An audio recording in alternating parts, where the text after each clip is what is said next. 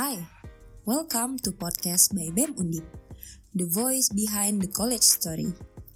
In this podcast, you're gonna enjoy the conversation about aspiration. Berdasarkan ketentuan hukum di Indonesia, berlakunya amicus curiae itu dapat diterapkan dengan menggunakan uh, dasar hukum dari pasal hmm. 5 Undang-Undang Kekuasaan Hakiman. Menjaga diri dari ketegangan itu itulah bagian dari menjaga diri tetap sehat mental. Innovation. Dengan ikut mengikuti Deep Speak, kita akan diberikan wadah untuk melatih skill komunikasi kita dan nantinya dapat digunakan untuk mengkomunikasikan ide dan gagasan kita. Dari segi gimana sih caranya buat dapetin omset, nah itulah yang harus kita cari dan kita temuin gitu kan dari dalam bentuk keuntungan. Gitu. An inspirational story with an amazing speakers. Aku sambut dulu kepada Bu Nisa nih, dosen FKM kita. Uh, Pak Hans dari dosen Fakultas Psikologi Universitas Diponegoro, narasumber dari Mas Mbak FT Undip 2021. Halo Mas Juan, Mbak Audi and all about student affairs. Uh, perubahan yang didapat ataupun keuntungan dari organisasi ini sebelum kita mengikuti organisasi yang jelas sama-sama. Kita mulai belajar dan mencoba untuk berani. Dan itu benar-benar diajarin detail banget manajemen organisasi dan itu berguna banget buat aku sekarang juga gitu di BEM. Hearing this podcast will certainly lead you to add more insight about fascinating topics. So stick around and enjoy Dips.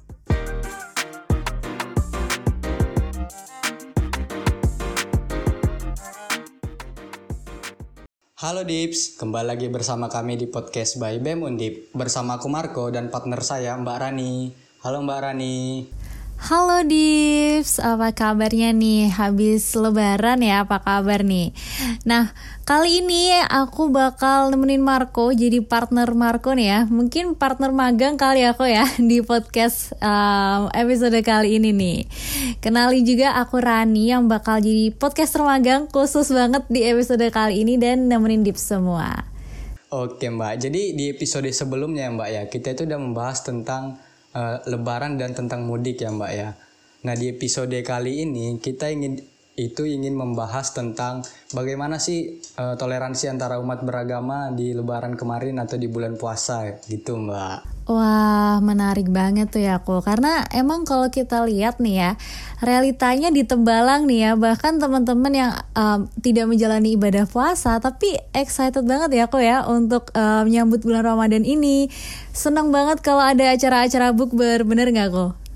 Betul mbak Terlebih lagi Mbak, yang untuk yang mudik-mudik bukan hanya umat yang beragama muslim aja Mbak, tapi banyak juga nih karena merasa libur ingin balik ke rumah. Kalau Mbak Rani sendiri balik mudik nggak Mbak? Yes, bener banget sih. Kalau aku kebetulan gak mudik karena warga lokal aja nih ke warga Semarang aja nih. Warga lokal ya Mbak ya? Hmm, bener banget. Oke, nah tapi nih kok um, aku ya tahu kamu juga nggak mudik ternyata kan ya. Nah tapi kita bakal tanya-tanya nih ke narsum kita. Kita kali ini kedatangan dua narsum nih Dips yang bakal sharing-sharing tentang um, pengalamannya ngalamin bulan puasa dan juga Lebaran nih bareng teman-teman di Tembalang.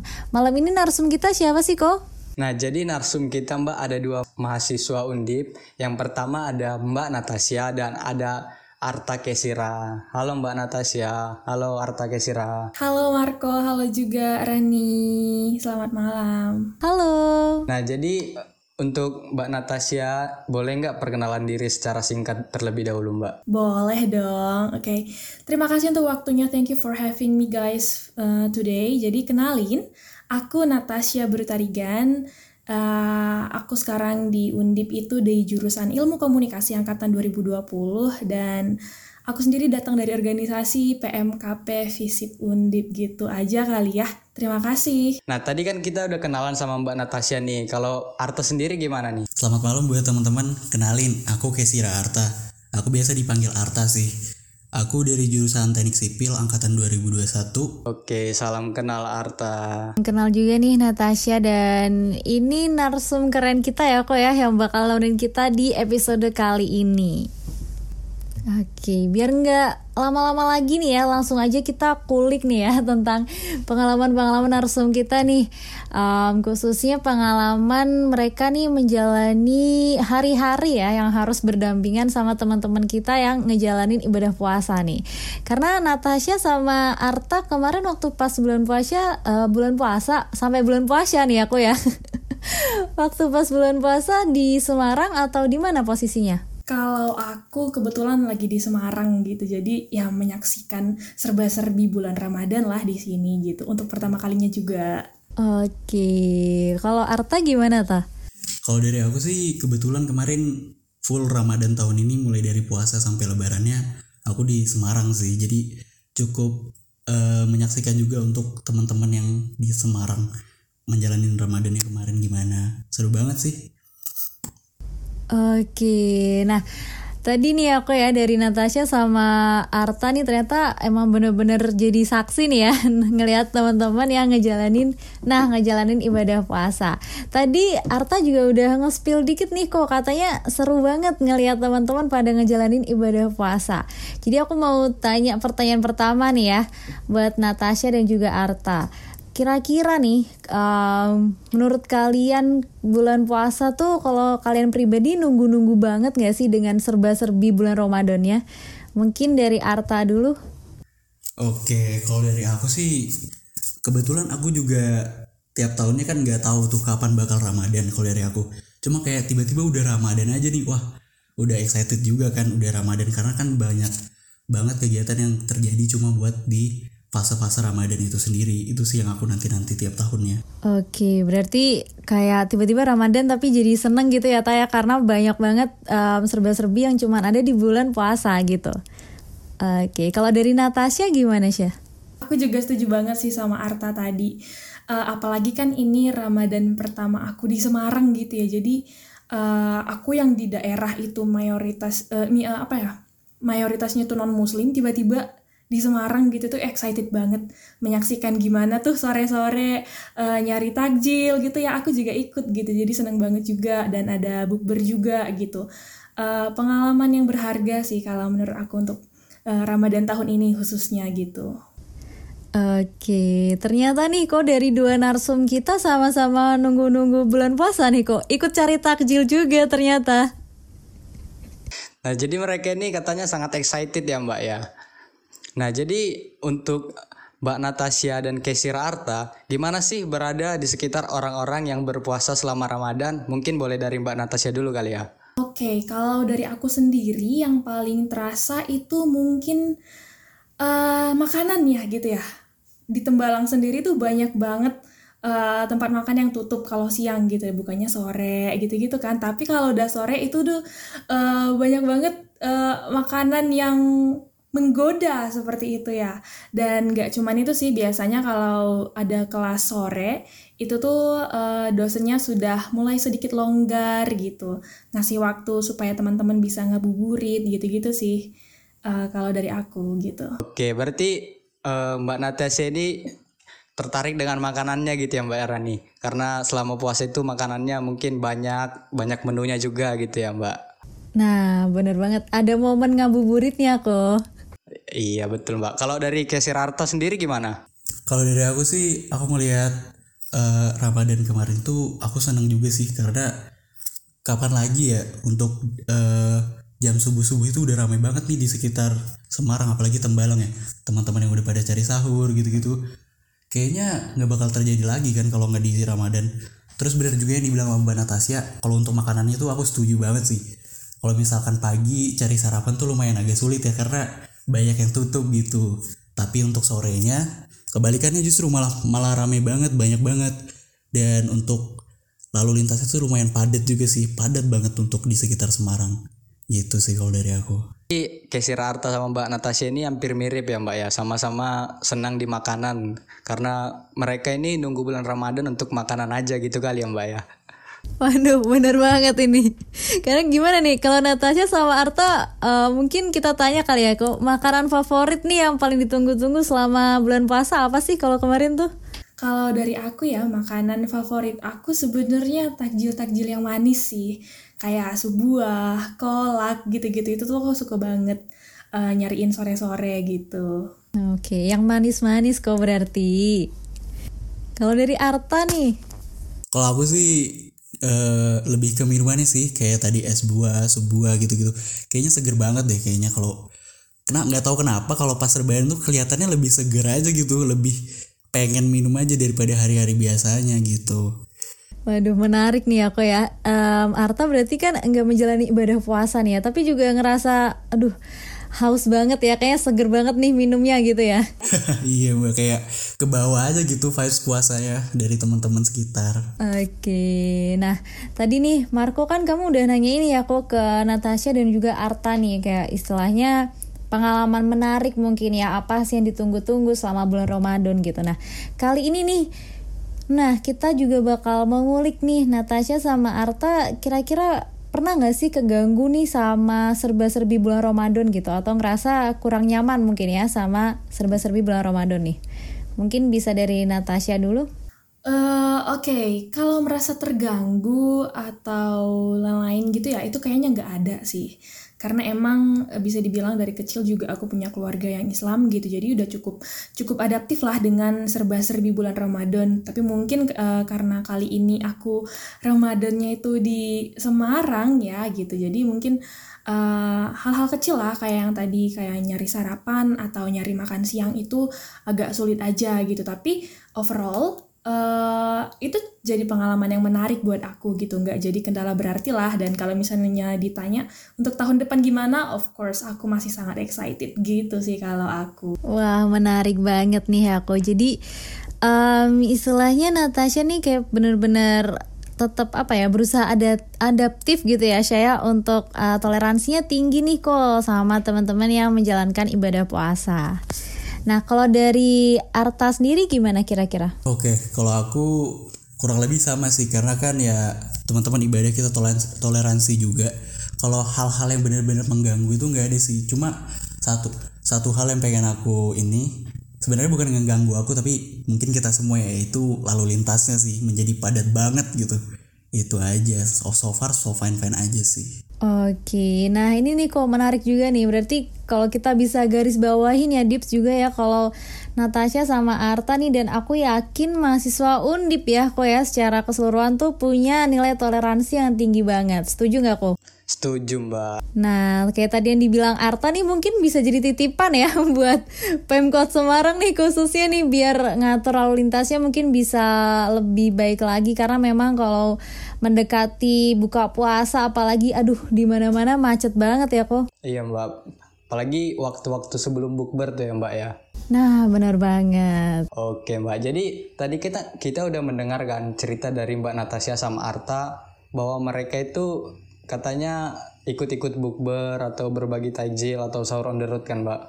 Uh, mbak Natasha sama Arta boleh nggak ceritain pengalaman-pengalaman yang unik gitu tentang uh, bukber atau berbagi takjil atau seorang darutnya. Boleh dari Mbak Natasha dulu? Oke, okay. nah kalau aku sendiri yang paling memorable di Ramadan kali ini tuh adalah bukber gitu. Jadi kan selama ini kita kan kebanyakan kegiatan perkuliahan itu online ya gitu. Jadi uh, bonding sama teman-teman juga kurang banget gitu. Tapi Ramadan ini juga memfasilitasi nih menjadi jalan bagi kita untuk bisa uh, kenal nih sama teman-teman kita, teman-teman organisasi, teman-teman satu jurusan, teman-teman seangkatan yang selama ini kita tuh nggak pernah kenal sebelumnya, belum pernah ketemu secara langsung nih ceritanya gitu. Tapi karena kemarin ada beberapa agenda bukber, jadinya aku tahu, oh ternyata yang selama ini aku lihat di media sosial itu orangnya ini toh kayak gitu sih. Jadi uh, apa ya bawa bawa sesuatu yang uh, membahagiakan juga kayak gitu buat aku sendiri. Jadi uh, menyenangkan sih untuk pengalaman-pengalaman bukber kayak gitu kalau aku. Oke, berarti dari Mbak Natasha ini menyenangkan ya Mbak, karena katanya waktu bukber itu misalnya dalam organisasi bisa ketemu orang yang belum pernah ketemu gitu ya Mbak ya. Kayak kita kemarin yang bukber di BEM Undip mungkin kali ya Mbak ya. Benar banget nih kok. Jadi um, istilahnya nih alhamdulillahnya juga kok karena Ramadan tahun ini kan covidnya juga udah mulai turun ya, udah mulai ya kita udah benar-benar berdamai lah ya proses berdamai nih sama si covid ini jadi bisa ada banyak bukber gitu oke kalau dari Arto sendiri gimana oke kalau dari aku bukber juga bener banget sih kayak dijelasin Mbak Natasha tadi. Apalagi terutama untuk aku ya aku kan kemarin juga mabanya online ya. Jadi bener-bener belum ada tuh ketemu yang secara lengkap banget tuh sama teman-teman. Dan bukber itu juga salah satu momen yang dibilang oh ini teman aku yang aku lihat itu. Oh itu sih. Tapi untuk aku yang paling menyenangkan justru malah momen ketika aku bareng teman-teman aku berbagi takjil gitu sih sukacitanya dapat aja gitu padahal aku nggak puasa nggak ngikutin ramadan tapi senangnya dapat aja untuk berbaginya itu buat fase ramadan itu sih gitu kalau dari aku Marco Oke, jadi tadi Arta itu udah bilang meskipun gak ikut puasa ngerasain sukacitanya gitu ya Mbak ya. Bener banget. Dan yang perlu banget nih, aku kita garis bawain lagi nih ya buat Dips juga nih. Tadi Arta juga nyampe ini ya, kalau semisal um, aku nggak ikut puasa tapi aku ngerasa sukacita juga nih saat berbagi takjil gitu nah nandain juga nih kalau dua narsum kita mewakili teman-teman undip juga nih secara keseluruhan emang nilai toleransinya nggak main-main ya kok mahasiswa undip Nah, oke. Okay. Ini tadi nih dari tadi Natasha sama Arta udah sharing nih ya bareng kita uh, momen mungkin bagi-bagi takjil terus habis itu ikut bukber sama terus ngabuburit nih.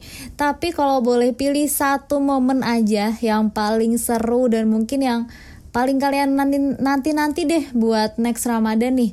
Kira-kira apa sih? Kalau dari Arta gimana ta?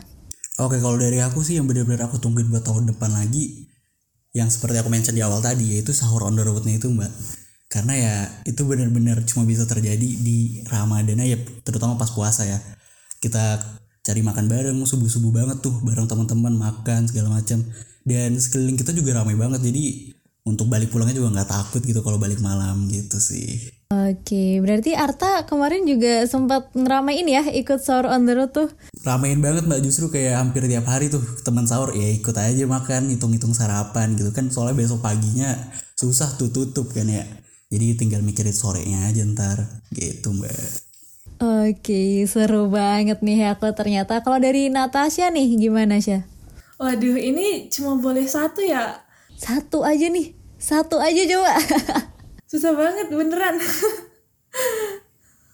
apa ya kalau dari aku mungkin hmm, nyari takjil deh kayak gitu karena setelah seharian beraktivitas gitu kan uh, akhirnya bisa berbuka dengan yang manis kayak gitu ikut-ikut karena kebetulan nih uh, teman aku di sini juga ada yang muslim kan jadi ya kita buka bareng di kosan kayak gitu itu sih yang paling aku tungguin untuk uh, Ramadan tahun depannya. Semoga masih bisa. Amin.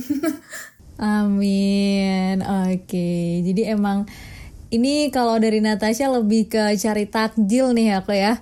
Katanya berbuka dengan yang manis nih. Mungkin Dips nanti boleh uh, bagi juga nih di komentar kira-kira berbuka dengan yang manis atau berbuka dengan yang selalu ada. Gimana kok?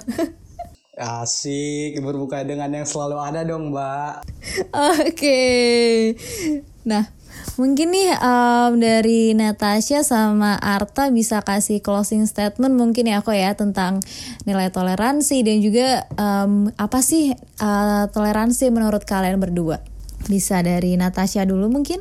Oke, kalau dari aku toleransi itu secara sederhana bisa kita jelaskan mengen, uh, kayak warna ya gitu. Jadi kalau misalnya dunia ini tuh warnanya cuma satu, pasti nggak seindah yang kita lihat sekarang gitu. Jadi uh, setiap warna-warna itu harus ada di tempat yang tepat dan juga difungsikan dengan tepat juga kayak gitu supaya terjadi keharmonisan. Jadi untuk toleransi pun diharapkan agar kita bisa saling menghargai di tengah segala perbedaan yang ada kayak gitu dan cari aja sisi positifnya pasti ada kok kayak gitu. Kalau Eh, nggak uh, usah membesar-besarkan perbedaan-perbedaan yang ada deh gitu anggap aja kalau itu tuh adalah kekayaan yang emang harus uh, kita lestarikan harus kita hormati juga kayak gitu karena uh, ya namanya hidup dalam perbedaan yang emang kayak gitu gitu dan untuk teman-teman semuanya yang udah uh, menyelesaikan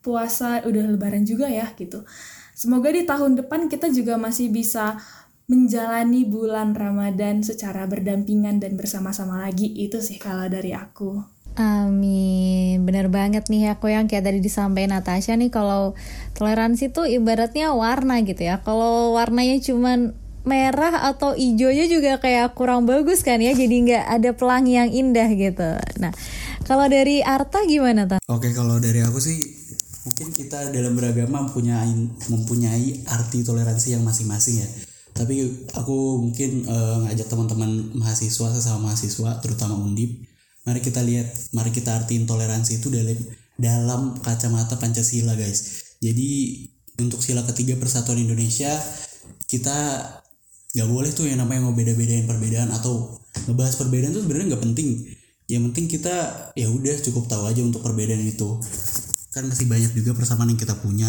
Tahu juga perbedaan itu nggak ngeganggu untuk kita berteman dengan siapa pun. Oke, cakep banget nih kok. Oke, betul Mbak. Jadi tadi Mbak Natasha sama Kesira ini udah jelasin tentang tanggapannya terhadap bulan Ramadan itu gimana, terus bagaimana tentang menantikan bulan Ramadan, gimana sih rasanya berada di sekitar, ataupun pengalaman-pengalaman yang menarik gitu ya Mbak ya. Nah, intinya nih Hadips dan juga Marco nih, yang bisa kita ambil apa sih sebenarnya tuh um, Ramadan ini jadi kayak apa ya mungkin sebuah bulan ya. Bulan salah satu bulan yang emang ditunggu-tunggu. Ternyata nggak cuma sama umat Islam aja menjalankan kok. Tapi juga sama um, umat-umat beragama lainnya nih. Kayak tadi Natasha dan juga Arta yang kayak nyeritain wah mereka tuh bener-bener nunggu nih bulan Ramadan karena banyak banget serba-serbinya ya yang emang bener-bener ditunggu gitu. Jadi jangan sampai um, di antara kita nih khususnya mahasiswa undip sampai ada perpecahan cuman gara-gara perbedaan agama. Betul Mbak. Terlebih lagi tadi Mbak Natasha sama Arta itu kan udah menjelasin tentang toleransi gitu ya Mbak ya. Mungkin gitu aja sih secara singkatnya. Oke, bener banget nih. Jadi jangan lupa untuk terus terapin toleransi Dips dan uh, makasih banyak buat Natasha sama Arta. Semoga bisa sharing lagi di episode berikutnya dan jangan lupa dengerin episode-episode yang ada di podcast Deep. See you. Bye. Terima kasih banyak telah mendengarkan podcast by BEM Undip. Jangan lupa untuk follow, like, dan share biar bisa terus pantengin upcoming episode podcast by BEM Undip di Spotify dan Apple Podcast. Stick around and sampai jumpa di episode selanjutnya, Dips. Bye-bye.